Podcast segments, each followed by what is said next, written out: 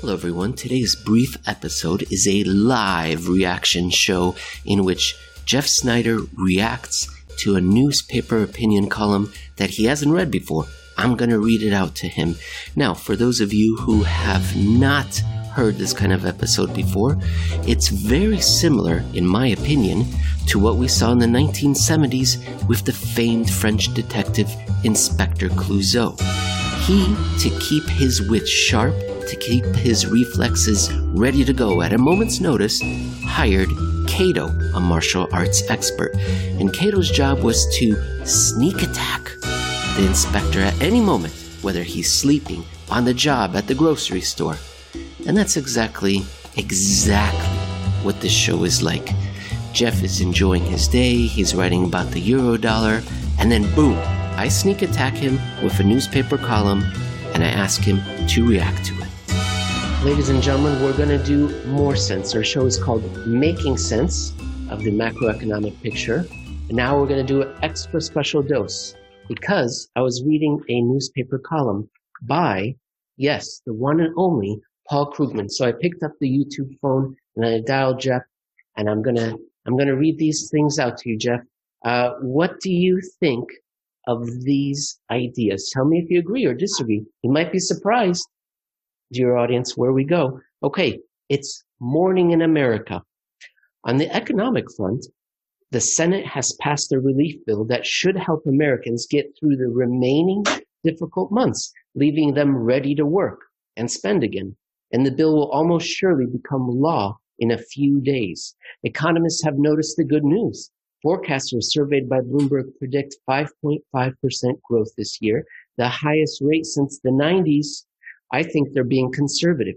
So does Goldman Sachs, which expects 7.7% growth, something we haven't seen since 1984. That's a normal year. That's not a creepy year or anything. But then what? I'm very optimistic about economic prospects for the next year or two.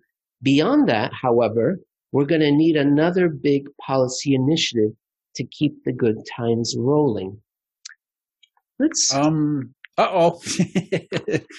if they're saying that one dose of stimulus that's enormous is not enough, we need to keep it going.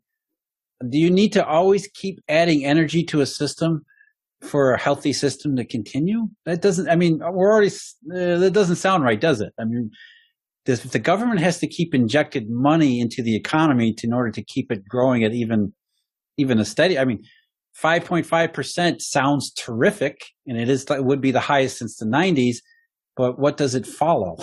you know, you can't just look at it in isolation and say, oh, 2021 is the best year we've had because it followed one of the worst years we've ever had. So you would expect high, high rates of growth, but it isn't growth. It's rebound. We're trying to get out of a hole that we're already in. And that's really the point. If the government has to keep coming in and shoveling trillions in cash into the economy, just hoping that a couple of hundred billion of it show up in GDP, then something's not right, something's actually broken. This is not optimistic whatsoever.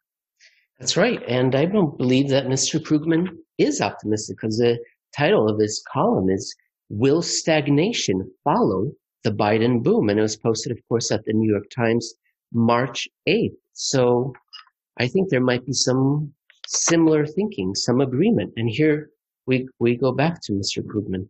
And once the big spending is behind us, we're all too likely to find ourselves back in a condition of quote unquote secular stagnation, an old concept recently revived by Larry Summers.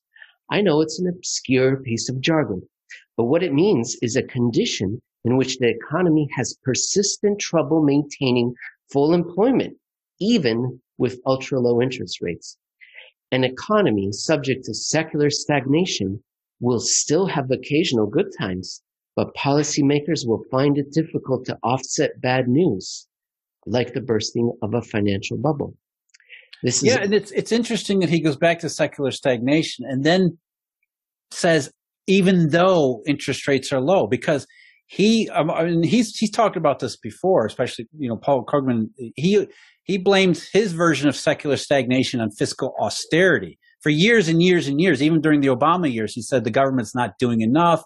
We can only expect the the the Federal Reserve to do so much in monetary accommodation. Remember, it was Krugman who went back to you know go back to 1990 in Japan said the, the role of a central bank is to credibly promise to be irresponsible. So even then, there's only so much a central bank can do in his formulation. But it's interesting that he's noted this secular stagnation while also saying, well, the central banks have at least been accommodative. accommodative. Haven't you seen interest rates? They're very low.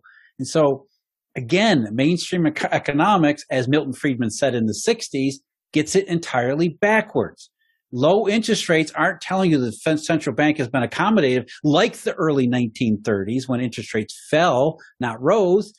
Interest rates are a sign that money's tight. And so if we think interest rates are telling us something the opposite of economists, and economists are having a very difficult time trying to figure out what's going on with secular stagnation, at least they see secular stagnation, you know, the answer is right there in front of you. They just don't know how to interpret it. And it's also interesting, and I think important what, what you're saying here, Emil, why you bring this up is that he doesn't expect this to change. Yes, the government has come in with massive stimulus, but it, in his formulation, at least what he said so far, is that it's going to create what people call a sugar high. The economy is going to go seemingly recover this year, but then what? And again, when you put that back to, in kind of the context with what happened last year, we're not really recovering. We're just kind of rebounding, and it's we're really arguing about what to what level we we end up we end up rebounding to. I think it's a point of perspective to your former point about the low interest rates. Uh, traditional economics, orthodox economics, believe central banks are central. Therefore, they set the rates low. If we didn't believe that the central bank was central, that it was the private banking system, then we would realize they're the ones setting it low and the central bank is following their lead. And I think then maybe there would be a connection of, oh, there's a problem here. Let me continue. This is a bad place to be. There's a growing consensus among economists that the U.S. economy spent most of the decade after the 2008 financial crisis producing less and employing fewer people than it should have. We may, may have finally gotten close to full employment on the eve of the pandemic, but even that isn't clear. Jeff, I know this is the Jeff Reacts Live show, but I've got to react to this. There's a growing consensus among economists that the last decade stinks and it's the worst. A growing now consensus now, like, but not yet, Jeff. Maybe, maybe, mm, I don't know, maybe.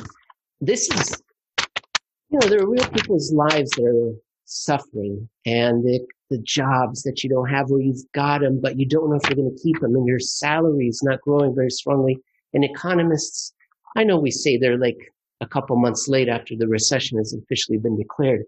This is more than a decade and it doesn't speak very well about the, uh, the profession. So no, especially since during those, especially you know, 2017 forward, globally synchronized growth how they were talking about how this was it. This is the, I mean, this is growth is, it's a boom. It's an absolute boom. And now many economists are starting to revise themselves and say, well, you know, maybe we're a little bit too rash in our optimism. Even though we, I mean, there's any number of things you could have said, the unemployment rate, inflation, all these other things, but even go back to the secular stagnation thesis. Again, labor market, labor market, Keynes, Keynes had identified in the 1920s deflationary pressures come out in the labor market first and foremost. So going back to what, you know, Krugman wrote in this article here, when he said that, you know, an economy that can't seem to ever get to full employment and stay there.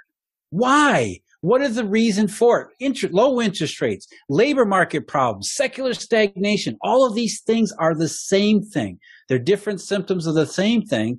But because we're supposed to believe in economists and their central bank centered model, we can't identify the very thing that's causing all of these problems. Exactly why we find ourselves in this condition is a subject of some debate, but a few factors are obvious. A drastic slowdown in the growth of the working age population reduced investment demand, so did an apparent slackening in the pace of technological progress. And financial markets are signaling that they expect a return to underperformance once the Biden boom is behind us. These days, interest rates are, in effect, a barometer of economic optimism. And these rates have, in fact, risen as the rescue plan has moved toward the finish line, but the rise has been modest, comparable to the taper tantrum of 2013 and minor. Oh, not com- even comparable. Not even comparable. I mean, not, it's not, we're not even 2013 or 2017. It's, it's not even close to that. So, that's right. That's right. We talked. We did a few shows and we showed yeah, some graphs. It's, it's, literally. But you know, yeah. I understand what he's saying is that yeah, this is this isn't all that impressive, as we've made that point repeatedly. Then he says that's especially minor compared to the 1990 surges, and yeah. we finish off. Well, we before fin- before you finish, let me just you know what he's saying there as far as why the reasons he gave is for this underlying secular stagnation are right out of the playbook of Alvin Hansen. Alvin Hansen was an influential economist in the 1930s, and he's the one who came up with the term secular stagnation to try to describe the Great Depression.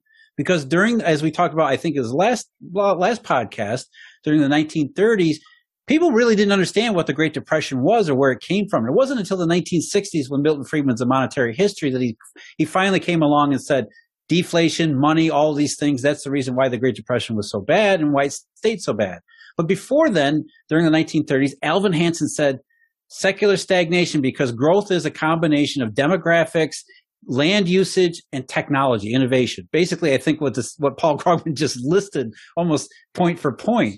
And what he said in the 1930s is we've seen demographics fall off because of the 1920s. There was lo- lower birth rates and things like that it's, it appeared as if technology and innovation had stagnated because we had a, a burst of activity, a burst of, of, of, innovation in the early 20th century, and then you know sort of matured by the 1920s and 1930s. And underlying that, you know, the United States had used up all, we'd basically gone coast to coast. There was no more land to conquer, therefore no, no more growth from land. So this is why it isn't that the Great Depression is a monetary event. It's that we've run out of all of these things and so we're screwed. And of course, the reason I bring this up is because obviously that wasn't true. Like the communist argument where they say, yeah. "Oh, capitalism had run reached its end." Mm-hmm. That's what Alvin Hansen was saying in a different way. Is that look, the America had a great run, but it's over now, and that wasn't true at all. Once they fixed the monetary system with Bretton Woods, things got better on the other side, especially as the global economy became more integrated, had a globalized, globalized economic growth, and pretty much nobody remembered Alvin Hansen's secular stagnation theory until around 2014, 2015, when Larry Summers said, we're kind of seeing the same type of thing here, and we don't have the same type of answers because obviously the central bank has done a good job. Haven't you seen interest rates? They're really low. So it can't be like the 1930s. It must be that Alvin Hansen wasn't wrong. He was just early. Except when we reorient everything, we look at the labor market, the deflation there, we look at interest rates, we look at bond yields, we look at all sorts of financial indications. We can say, yeah, there's a lot that's like the 1930s, including this ridiculous idea of demographics and all these other excuses for secular stagnation. The secular stagnation is real, but we're getting all of the the, the uh, reasons for it completely wrong. As soon as this show becomes successful, will hire an intern at below market rates, of course, so that they can look up which show it was that we discussed this, and then I'll be able to tell the audience live. We're not at. I'm glad point. you think that we'll be successful enough to hire even a low market intern. That that's that's real optimism. I will put it in the show notes, ladies and gentlemen, when we discussed uh, Alvin Hansen and the the two uh, shows that we did on communism, which so echoes our discussion here right now. Let me finish off uh, with Mr. Krugman. Here we go. What markets are telling us, in effect, is that after the boom, they expect a return to stagnation. The answer is actually obvious. A large program of public investment paid for largely with borrowing, although with a case of new taxes too, if it's really big. Such a program would do double duty. Macroeconomics aside, we need to spend a lot to rebuild our crumbling infrastructure, fight climate change, and more. And public investment can be a major source of jobs and growth, helping pull us out of the stagnation trap. He goes on on the next page to to say why is this you know why isn't this happening and it's the kind of well republicans are seven feet tall they drink blood they can't be killed which may be true but you know it's not for our show but that was the macroeconomics section. Jeff, did you know there's a whole podcast, or at least there used to be one, that would respond to Krugman's articles? So I guess we're stealing their, uh, their, well, no, their, no their shortage style. of material, right? I mean, I mean, even what he says at the end is sort of you have to shake your head. Is I mean, look, the Trump administration, their quote unquote stimulus was about two trillion. They did another one, another helicopter drop at the end of last year. Now we got another stimulus that's quote another quote unquote stimulus that's 1.9 trillion. Now, even though the headline numbers are nowhere near the effective amounts that are actually going to be mm-hmm. dispersed, I mean, it's, it's all you know, it's all uh, repackaged and remarketed and rebranded to make it look bigger than it is. But even still, these are considerable, the considerable fiscal spending packages and yet one after another after another after another and all it does is temporarily boost uh, output. And i you know i'm dubious at that because uh, so far the results of the at least the ones that have been conducted so uh, to this point have left 10 million american workers outside the job market as well as 2 million jobs that never had a chance to happen. We're 12 million jobs short of where we quote unquote should be despite already you know, multi-trillion dollar package, multi-trillion dollar QE, all these other things. So it, I think there's more to it than that, but at least let's look at this on the, on the bright side. It's good that at least Paul Krugman and people like him are saying, let's not get too carried away here. And when people like him are not getting too carried away, especially with a Democratic administration in power, which he absolutely adores, I think there's something serious here, something serious to pay attention to when even the people who are most conducive, you know, the guy who complained about austerity during the Obama years suddenly says, hold up, two trillion, eh, that's not enough. So there's, there's really something going on here. You took the words right out of my mouth, Jeff. That's exactly what I was going to say. Thank goodness now at least there's agreement. If you remember a few years ago, we were saying the economy is not booming. Well, you were saying it. I wasn't. I was reading that. But people in charge were saying booming, roaring stock market, unemployment. I'm glad we're at a point where uh, there's agreement from that corner that something's not right. Jeff, uh, this was my favorite reaction show that you've done, and uh, I hope we can continue doing it. And uh, have a, I'll talk to you later. Have a good weekend. Have a good sure. day. One last thing, you know, I think I think it's important. You know, bef- I hadn't seen this article before, and you know, you reflexively you think, oh, Paul Krugman, I'm not going to. I mean, this is going to be bad. You know, it's an, it, there's a lesson there. We, we, you know, just because it's Krugman or Neil Keynesian or John Maynard Keynes doesn't mean you shouldn't listen to what they say. And that's true of Karl Marx even. Karl Marx had some decent things to say. It just you know, you can't just throw out the baby with the bathwater with some of these people. Yes, Karl Marx's philosophy led to some of the worst human atrocities, but his some of his critiques of capitalism were absolutely spot on, and they remain relevant today. So, you know, maybe a lesson that we need to be more open minded about even listening to people who, when we hear their name, we go, oh, you know, like Krugman, and you know, and it's good that if if we do reach a consensus where people like him and us can agree on some of these big issues that's a good thing. That's a very good thing. I used to be like that. I used to be political, and if it was Keynes, then I, uh, especially Marx.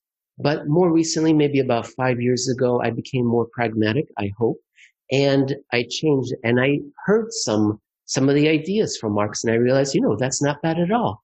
And just as you said right now with Krugman, I think there's a lot of agreement there between the more agreement University. than not. Absolutely, there's much more we agree on than we not. I think where we disagree is in getting to the the real not the real crux of the issue is why these things are happening and continue to happen. But at least you know, as sad as it is, that moving forward, progress is finally rec- putting this boom nonsense behind us and realizing that the last, as you call it, the silent depression, stops staying silent. Thank you, Jeff. I'll talk to you later. All right, take care, Emil.